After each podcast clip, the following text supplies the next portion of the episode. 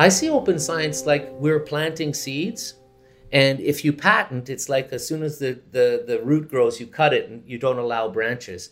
Where open science allows that tree to grow and branches grow that you never knew would ever grow right and and so i think that that's the sort of analogy i like to use and it's all the various branches that have come from one of our little discoveries and each and every one of those branches is important in its own right and maybe there would have been none had we not shared at the very beginning at the very root of the problem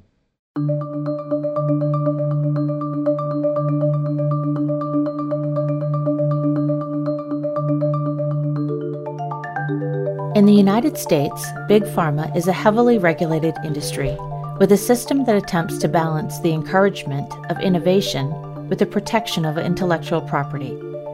When a drug developer introduces a new therapy to the market, they are granted 12 years of market exclusivity, and whatever findings they patent throughout the drug development process are protected for 20 years. A new report found that for the 12 top grossing drugs on the market, there were 125 patent applications filed and 71 granted patents per drug. As a result, breakthrough drugs are developed independently, in silos. But what if instead of working behind closed doors, scientists instead shared their drug discovery research in the public domain? I'm Gina Mullane, and in this episode of Vital Science, Chris Garcia speaks with Aled Edwards, director of M4K Pharma and co founder and CEO of Structural Genomics Consortium, about his open science approach to research. We'll discuss the limitations of Big Pharma's current system, how public domain discoveries are catalyzing treatment in rare disease, and what's on the horizon in the exciting field of genetic biology.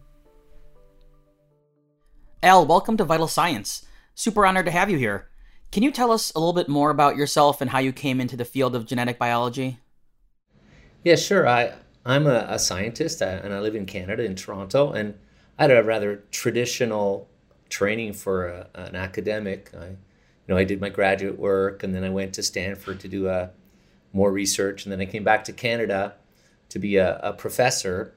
And at the time, uh, after I left my my postdoc, as they call it, um, I was working on one protein that was a pretty important protein and really diving into the details of it, like how millionth and billionth of a meter things moved. And at the same time, around the world, people were starting to sequence the genetic code of organisms, right? So instead of working on one thing, we had a glimpse into all the component parts of, of a being. And I got attention deficit and I said, holy crap, that's what I want to do. And so I said, oh, I'm going to start to move towards uh, working on all the proteins that we now know exist and we didn't know existed a year before and just find out how all these parts come together to make an organism. At the time, it was yeast, and as, as you'll hear later on, I, I then we moved into human. And what is your role at SGC, the Structural Genomics Consortium, and also at M4K Pharma? Yes, at the SGC, um, I was the, the founder of the organization. Um, I didn't conceptualize it. That was conceptualized by a, a, group of funders led by Wellcome Trust in the pharmaceutical industry. And they wanted to create an organization that put some of the fundamental knowledge about human proteins, in fact, their three dimensional shapes, into the public domain without restriction. And they uh, sought someone to head it up, someone who had a, a a little experience in academia, a little experience in industry that I had at the time. And so that was in 2003. And so I was the founding, nominally the CEO, and I've directed it uh, ever since, more like a conductor. There's so many, you know, outstanding scientists. I just watch them do their amazing stuff. Um, for M4K, we spun that out about in 2017. Um, it didn't quite have an organizational structure at the time, like the SGC, with you know a sort of management time, it was more of a concept and a project. Uh, but we did create the company. Uh, Owen Roberts was the initial CEO. Owen was uh, a friend from a long time ago. Currently, now I was the chairman of the board, and I'm still the chairman of the board now, and nominally the CEO as it's transitioning to the next phase of its, uh, you know, from discovery to development. Under the Human Genome Project, scientists sought to identify, map, and sequence all of the genes that make up human DNA from a physical and functional standpoint. Likewise, one of the foundational goals of SGC is to put the fundamental information about human proteins, which are encoded by human genes, in the public domain. By studying the shape of keratin, insulin, and the 20,000 proteins that make up the human body, SGC hopes to provide researchers with a stronger understanding of human biology and how to treat disease. Let's hear more from Aled on the synergy between the work of SGC and M4K. So, how do those two organizations work together, SGC and M4K Pharma? They actually don't work together, but they're connected in that M4K was created from a project at the SGC. And one of the SGC projects um, was on a protein that is mutated in, in a childhood cancer. And we took taken it to a certain point, and we were just hoping that the business world would take it on and try to make a medicine. Except that, unfortunately, that the mathematics don't work or the economics don't work. There are too few children with the disease, thankfully, because it's a, a, bad one, and um, and we couldn't think of a way to advance it into a medicine in the traditional way. So M4K was a solution, actually. It's sort of like a business solution to a wicked problem in that if there's no market, there's not going to be a way to invent a medicine in the old system or the traditional system, shall we say. Under this traditional system, the expense of drug development is often a hindrance to the development of treatment for rare diseases.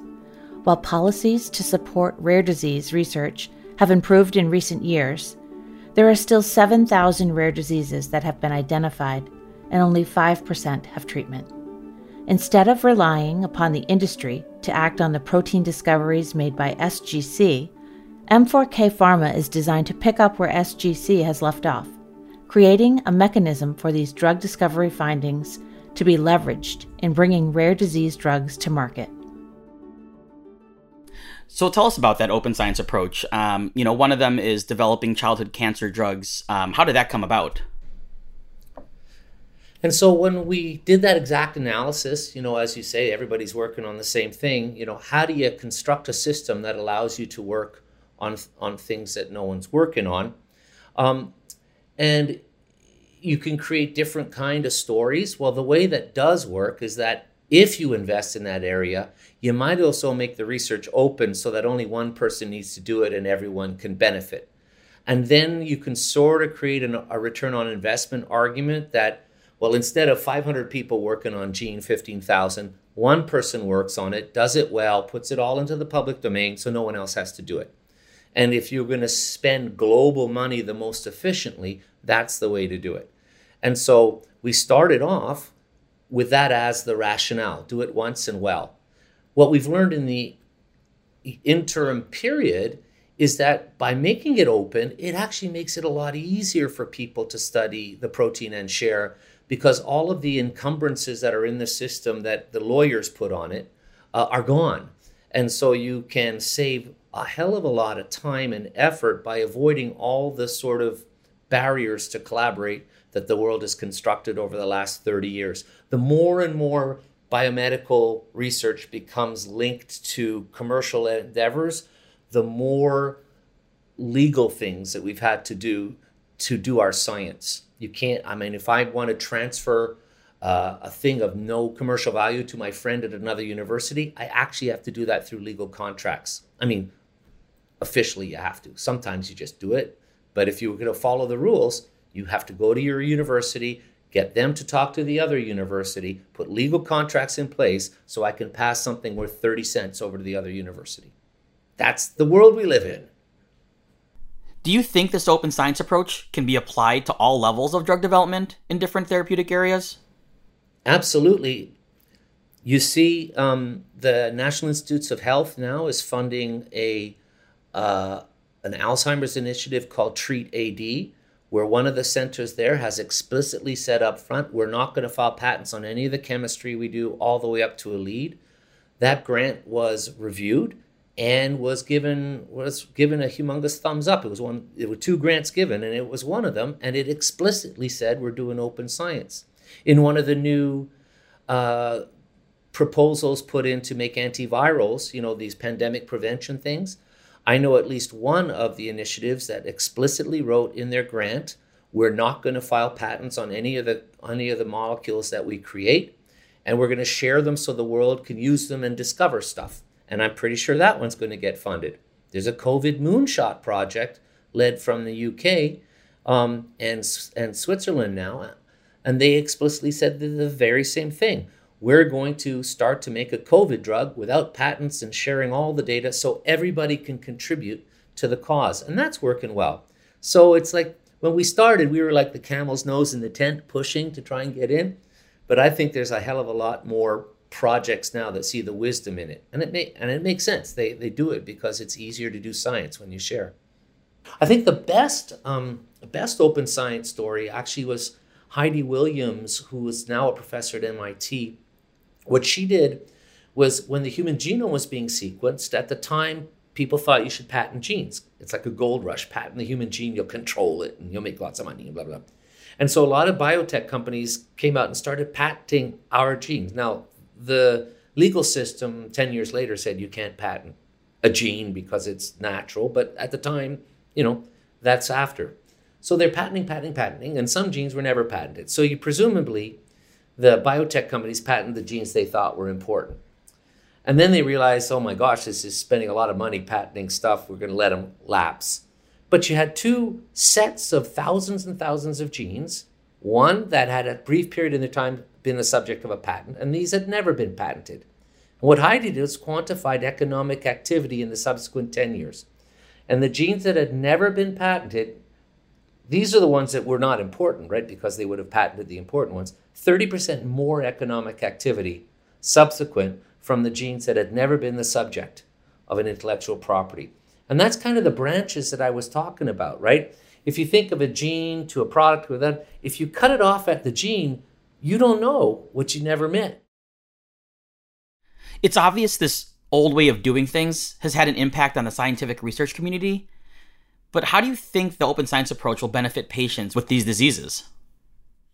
Well, we don't know yet, to be honest, because um, you know the average time between a discovery, which is where we play in the little universe, and and a drug making the market is probably 15 years, all in on average. Like it's a Gaussian, it's a distribution. Some are very fast, some are really slow, um, and m- most drug discovery projects fail anyway, and so the you know, you're asking, um, oh, so you're you're pregnant. How many lottery tickets did you win, right? And so it's it's a really hard question to ask. So there are proxy measures of how well this impacts uh, translational science. So we can quantify how many new clinical trials have started. We can't, you know, say they made it to the end, but how many have started built on top of the Open Science Foundation and the stuff made? And there's 50, 100 clinical trials that have been launched based on the kind of science we do in the open.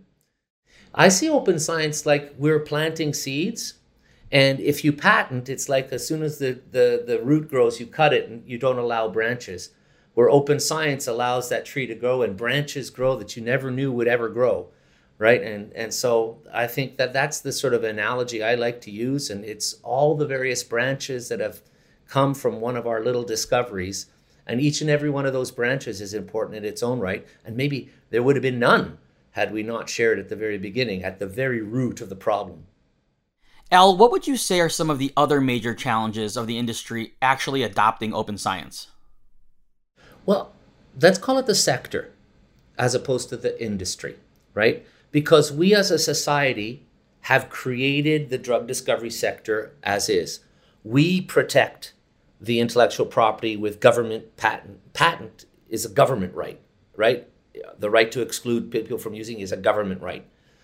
We have created the, the mechanism of reimbursing drugs. You know, we as a society condone the idea that a drug is a product that needs to be sold and a profit needs to be made. You start putting that in place, and then universities plug themselves into that system, saying, well, if that's the only way drugs are going to be made, we have to become part of it. We have to, and so you have this really interesting ecosystem that's been put into place that we all condone. And so what we're trying to do is to create a parallel universe, right? That plays to different kind of drivers and different expectations. Where in my fantasy world, I have a rich fantasy life, FYI. In my fantasy world, medicine is a human right, and that's the starting position. And then we create an economic model that is consistent with that. I don't see a way it's possible without open science. I think if individuals keep trying to get as much as they can, uh, the, it, it won't work at all. You have to have sort of folks that want to go in there and contribute, and they're doing it for the scientific excitement that they get on en route, and for the fact that at the end of the day, we create a medicine that everyone on the planet can have. M4K uh, Pharma's current funding comes from government grants and donations paired with a range of organizations uh, performing pro bono research and development work to deliver drug candidates. How has M4K Pharma's blended collaboration with patient groups, foundations, and academia uh, resulted in the development of small molecule inhibitors uh, designed to target uh, diffuse intrinsic pontine glioma, or DIPG? Yeah, so you're asking an interesting question because it's actually broader than M4K. M4K is one example of what you just said. I think that over the last, I would say, 15 years, um, as the pharmaceutical industry has been sort of distributed into academia, like contract research organizations like Charles River, patient organizations even have drug discovery expertise now. It's the idea that what used to be in one house, like Pfizer would have everything in house, is now distributed. And so things like M4K and many other biotech companies, they they collaborate among these partners now to be able to run specific projects, uh, like very focused, uh, focused collaborations. And so with M4K, that's exactly what we did. We sort of found the network of folks that would be interested in, in this as a problem. And then M4K and the Open Science created a mechanism for us to align them uh, towards a cause. And it's been super fun to watch folks collaborate freely because the ground rules of open science means that nobody is going to benefit more than anybody else and it's really fun i like to say you know like especially professors and doctors we're like kindergarten kids right if johnny gets more candy than us boy are we angry we'll complain. That's our core competency in, as professors is to complain. Um, and but if everybody gets nothing or the same, in this instance, nothing, everyone's happy because you feel you're really as a team contributing to a common cause and nobody is benefiting more than anybody else and it's fair. And so that's the kind of spirit that M4K was formed under and, it, and it's worked remarkably well. This fair collaborative approach doesn't mean that researchers don't get credit for their work, however. In academia, being able to attach a name to your findings is often a critical component of advancing one's research. The M4K business model encourages researchers to take advantage of molecules that, for example, Charles River has made, test them, and publish their own data Let's hear more from Aled on the potential role of CROs in this new approach to drug development. In what ways can contract research organizations help programs like those being done at M4K Pharma? It goes back to the deconstruction of the sector, you know, which is a 50 year deconstruction or I can't know if that's the right word, but like what used to be in house is now distributed. And contract research organizations my naive view over the last 50 years is they're usually focused on one thing at the time. They were very good at one step. And rather than have all the companies have individual labs, they just have one lab that does it outside the company. And then uh, all the contract research organizations started to be good at that, then bolt on. And now they're almost integrated companies from beginning to end. And they've recruited super skilled people who have experience in the sector uh, and so now you could almost run a drug discovery project from your garage. If you have enough money and a starting material, an organization like Charles River could do soup to nuts, beginning to end, just as well as a large company could. Now, they don't have a factory and a sales force to make and sell the drugs, so there is a, a need for other partners. But certainly for the discovery and development aspect of, of making a medicine, Con- contract research organizations, many of them, including Charles River, can do it all, and they're extraordinarily talented. And so you might see more M4K things emerging in the future where, you know, of course, the business model still has to be worked out, but that a contract research organization is the engine that drives the drug discovery project. It sounds like you see the business model of drug development evolving quite a bit in the future. What do you see on the horizon for genetic biology? I'm hoping that the scientific community can appreciate that human biology or genetic biology hasn't yet adjusted to the fact that the human genome was sequenced. And it goes back to that the diagram that we spoke about earlier where most of the research in the world is focused on the 20% of the genes that have already been studied. And that I think is is is a result of how folks of my generation were trained, right? The scientific method is you generate a hypothesis and you test the hypothesis. And it's impossible to create a hypothesis about a protein about which you know nothing. What's your hypothesis? It does something, you know? And we also give grants as to the elegance of the hypothesis. So I don't know what it does. I want to find out what it does. Will not get you your grant, right? And so what we want to think about is the is the is the human genome as a finite area of biology. It's not if you study the stars, there's another star to study. You don't know. There's an infinite number of stars. You can't conceptualize how to end it. Similarly with chemistry, there's an infinite number of compounds you can make. There's a finite number of genes. And we have resources that are finite. We should map the resources on those genes and make a much more structured and organized way to tackle human biology. Right now, we're, we're attacking this problem with the thinking of 30 years ago, and we haven't been able to change the way we think. And I think that's a mistake. But when it does happen, then we'll be able to say, okay, there's 20,000. We understand those, mic drop, we're done. Right? So why don't we start to allocate resources more appropriately as a global community across this landscape and discover more faster. And if we share, we don't have to work on much about competition. Like you guys work on that, you guys work on that, and organize it all. And open science is so key to that because if one thought, oh my gosh, you know, they guy got the part of the land with the gold underneath it, I should go over there because you know, then we'll have everybody working on the same thing over and mm-hmm. over and mm-hmm. over again. So open science is kind of a fundamental, you know, tactic in in in doing this. But until we understand what each and every one of those genes do, we're not going to be able to cure disease. Most of the medicines we take into patients fail to do any good because we didn't understand the biology, not because people like, you know, like Pfizer or Charles River can't make a great molecule. The molecules are great. The drugs are great. They're just doing the wrong thing. And they're not doing the wrong thing because they messed up, is because we don't know a lot about how the body works.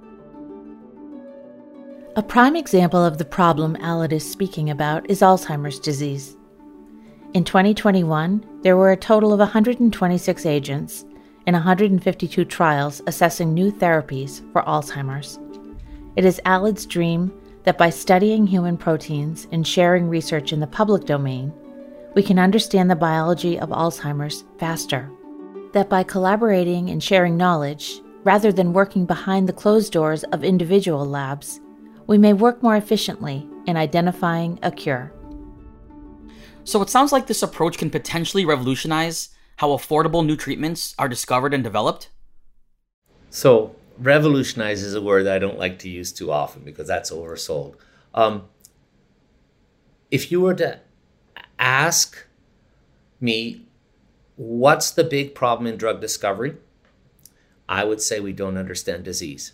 As I said, you know, before, Parkinson lived in 1816 or something, and we still don't know what causes Parkinson's disease. We have a bunch of genes we don't really know.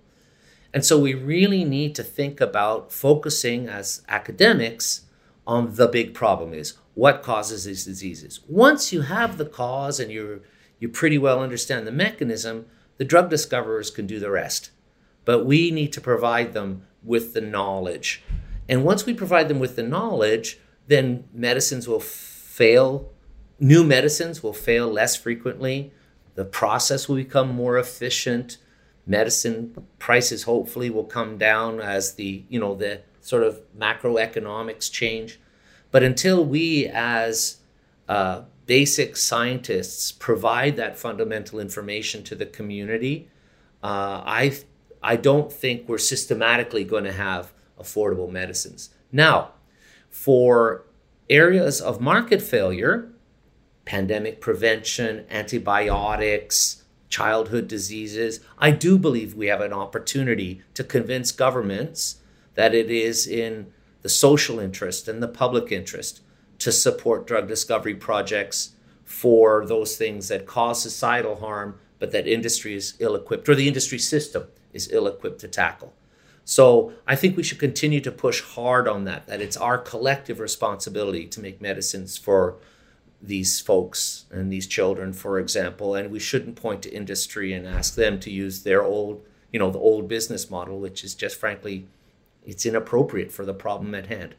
So you know, it's a very difficult question you ask, right? Because it it sort of talks about the macroeconomics of how society's put together and you know the beliefs and of the industry and the universities they're all sort of aligned in direction one and it's incompatible with affordable medicines i believe that there are you have these institutional barriers but if you walk into any one of my colleagues offices any one of the students the postdocs the professors right would you like to participate in a drug discovery project where we put things in the public domain and uh, we ensure that the medicine is affordable?